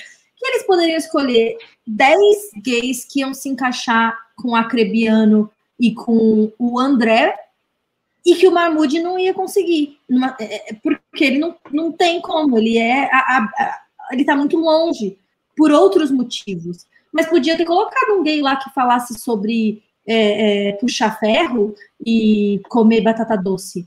Porque ia ser o mesmo assunto, eles só iam ficar falando sobre isso. Então, talvez no Big Brother, mesmo um gay padrão não conseguiria se encaixar com os homens, mas em um Survivor talvez sim, porque a força e essa questão da atlética seria um ponto mais relevante. Mas outra, então, assim, re, resumindo essa história, a gente foi vendo em Survivor ao longo do tempo. É, Survivor tem um público muito fiel, e, e lá nos Estados Unidos tem muitas diferenças. A, Globo monopoliza esse espaço. A gente reclamar de No Limite, o público gostar ou não gostar de No Limite é irrelevante, porque o No Limite não vai sair daí e não vai mudar, vai ser do jeito que o Boninho quiser e acabou. Agora, lá nos Estados Unidos já existe uma, de, uma democracia da mídia um pouco maior, já existe muito mais concorrência, muito mais acesso a outros conteúdos. E o que faz o show é, é ficar no ar por muitos anos é ter público fiel. E esse público fiel, não do jeito, no, do, do jeito que ocorre no Brasil, mas está acostumado sim a interferir no jogo e a querer que as coisas avancem. E agora, é, encabeçado pela Tia, houve essa proposta de, de que a, a, CBS se comprometesse que o teste tivesse igualdade racial em números, 50% de pessoas brancas e de pessoas não brancas no cast, isso já foi aprovado, e o próximo Survivor já vai ser assim. Então, é, é um avanço, é uma coisa que, que é um progresso, estamos aí, a, ainda tem outros temas para a gente discutir, parece que a gente está fazendo o óbvio 10 anos depois do que deveria ter sido feito, mas é alguma coisa, né, já é um sinal de que a gente está conseguindo pressionar. Ó, vocês, vocês que conhecem Survivor, como os vencedores negros do programa são vistos? Tem vencedores LGBT? Ó, então vamos lá, aviso de spoiler, hein? Quem estiver hum. assistindo essa live depois e quem e quem estiver ouvindo no Spotify não quiser pegar spoiler. Aliás, isso é uma coisa que eu tenho esquecido de trazer nos recados, que a gente está em todas as plataformas. Se você quer ouvir depois para relembrar os nossos argumentos, ou se tem algum amigo seu que não gosta tanto de YouTube, mas gosta de ouvir podcast em formato de áudio, avisa ele que a gente está em todas as plataformas. Ô, Bia, só um pouquinho. Antes de tu falar, antes de tu falar, eu vou tirar o fone, porque eu tô começando a assistir os Survivors, eu não quero saber, tu me digita no private chat aqui depois de terminar, não quero ouvir. Gente, olha só que engraçado. Bom, o, o para responder a pergunta do Jonas, o primeiro vencedor de Survivor foi é uma pessoa LGBT, né? Então já a Survivor já foi bastante pioneiro nesse assunto. Era uma pessoa abertamente gay que vivia em uma relação de, de, de casamento com outro homem, que falava sobre isso abertamente, que expunha a sexualidade dele de forma bem explícita que jogou de forma bastante contundente, né? Então já foi o primeiro winner. Outro winner da e eu, Só um comentário. E na primeira temporada isso foi uma pauta muito grande, assim, porque teve toda a questão dele como uma, um, um, grande, um, um grande aliado que era super conservador. Então esse choque foi uma pauta muito grande. Foi muito interessante a discussão, na verdade. E lembrar que foi em 2000, né? 21 anos atrás, em que esse assunto era bem mais tabu que hoje em dia. Sim, sim, sim. Foi bastante. É, eu, eu acredito, não, não, não sei se tem estudo sobre isso, ou se talvez eu mesma irei estudar isso um dia, mas eu acredito que isso pautou é, o rumo que os reality shows tomaram nos Estados Unidos e, por consequência, no mundo. Então, acho que é um espaço que as minorias têm mais. Elas são mais. Elas adentram mais do que na mídia tradicional. Então, acho que já é um. Os reality shows já têm mais representatividade do que os programas de TV, os filmes, há mais tempo, porque já é um espaço mais tomado por, por esses grupos. Eu acho que Survivor impactou muito nisso lá nessa, nessa questão. É, e aí tem mais uma pessoa LGBT que já venceu também, que aí já foi uma outra questão, porque foi muito interessante, porque Ai, ele... eu amo muito. Eu também amo, uhum. mas a narrativa dele não, não foi tanto sobre ele ser LGBT, e, e, uhum. e é uma das minhas vitórias favoritas. Eu não vou espoliar para você, Jonatas, mas tem um outro LGBT que vence, sim. E agora, quanto às questões dos vencedores negros, como a gente pode ver no Winners at War, tanto os dois vencedores gays quanto alguns vencedores negros foram negligenciados. A VCEP, que, que é a única vencedora negra, né? Eu acho que de mulher, eu acho que ela é a única. Eu acho que é a única mulher, ela é a única mulher. Não foi convidada e manifestou na internet que ela gost, teria gostado de ser convidada, que, que provavelmente jogaria e que não chegou a ser chamado. E o Whirl, que é um jogador que, se você for comparar é, é, a vitória dele foi tão dominante quanto a vitória de, tipo, Tom Weston, por exemplo, né? Porque ele dominou a temporada inteira, ele teve uma vitória fácil, com o mesmo tipo de jogo, na mesma era de Survivor, inclusive, né? Naquele meinho ali, da, bom, na verdade é no começo, né? Porque é na, de 10 a 20, mais ou menos. Então, trajetórias parecidas e ele foi completamente negligenciado, nunca foi chamado para retornar, como o Tom foi. É e não foi chamado para o Winners at War. Então, Mas o acredito... teve a questão do, do nascimento do, do bebê dele, que foi prematuro, na mesma época também. Oh, então, é, assim, mas eu, eu acho que tá tudo bem, mas eu acho que teve esse, ele não iria, ele, era, era, era público, assim, que não teria como nem cogitar ele ir na, na ocasião de at Wars. Então, então teve um pouco essa, essa situação aí que que acaba. Porque o ouro já foi cogitado para voltar uma vez ou outra ali, e possivelmente poderia estar. Mas aconteceu isso, eu acho que ele. Eu não sei nem se ele teve algum contato com, com o casting. Não que eu esteja invalidando o ponto de os, dos vencedores negros serem negligenciados, mas eu estou só esclarecendo que aconteceu isso. Você, Juan, o que, que você acha? Eu acho que que assim não talvez para formação de cast eles tenham sido, mas eu não, não, não sei, eu não sinto que tipo tem menos prestígio um vencedor negro. Acho que o que mais pesa é como uma pessoa jogou. Então assim, tem winners que tem menos prestígio, mas é, tem mas eu acho que isso é mais muita reflexão do, de como foi o jogo, se, se, o público achou que esse winner foi bom ou não.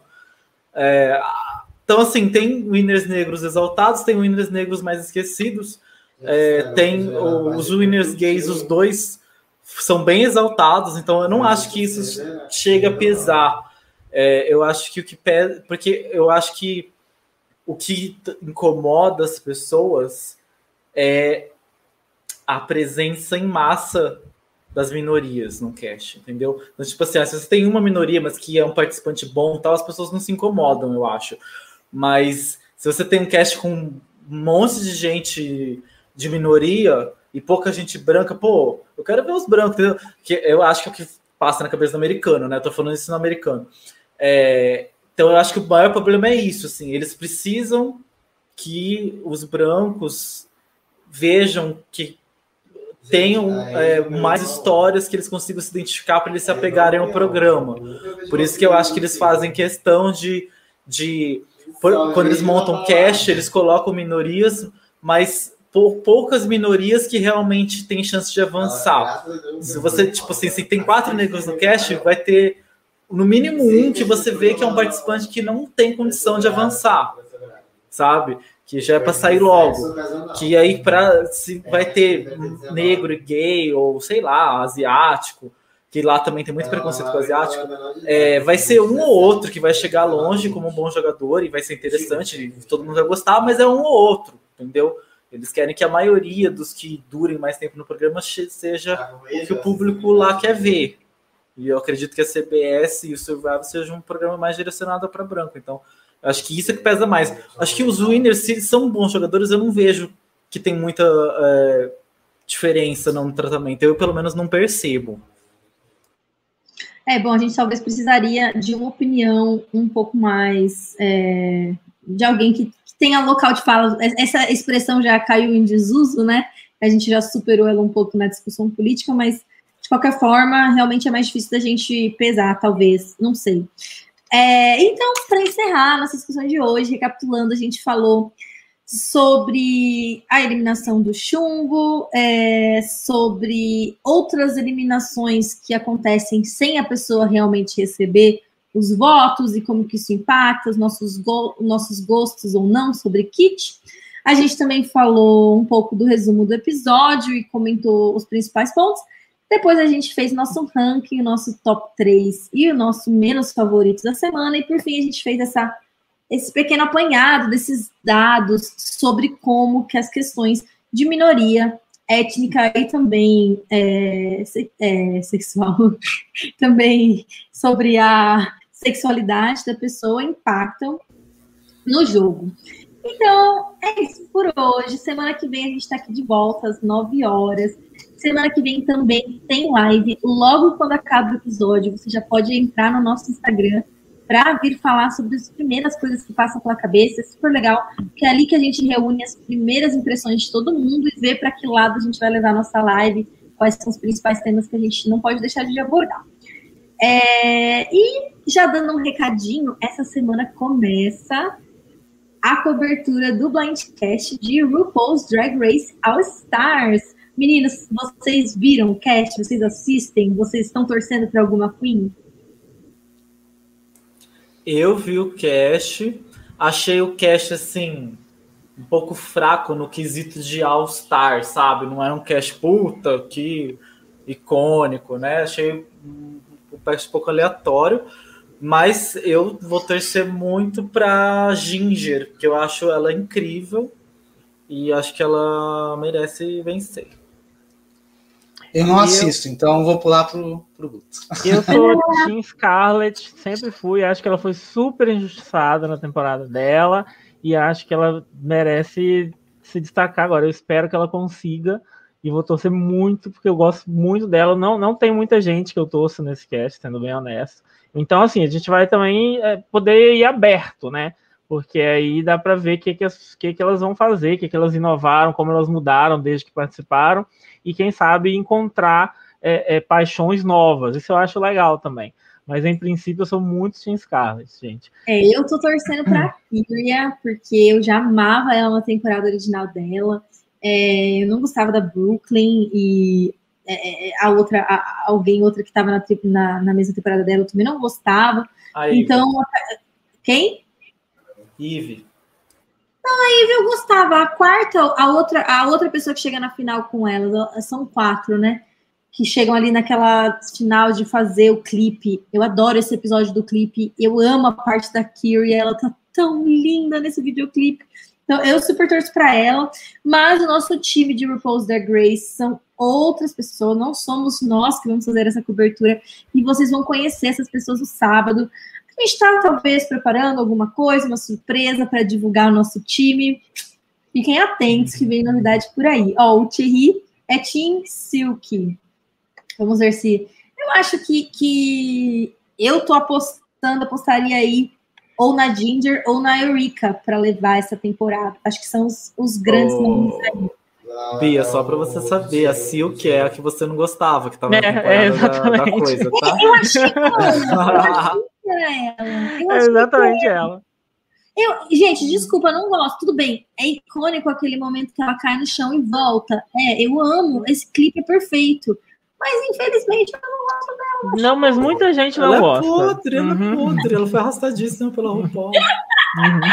então, para mais comentários polêmicos sobre pessoas que amam Queens, o, a dinâmica da nossa cobertura de RuPaul vai ser assim: cada, cada um dos meninos escolher um time e eles vão duelar e vão brigar pelas queens deles. Então vai ser muito legal, muito divertido. Eu espero que vocês gostem e acompanhem lá no nosso Instagram. E eu acho que é isso. Acho que de recados são esses. A gente se vê de novo semana que vem aqui no YouTube, às nove. Beijo, gente. Time for you to go.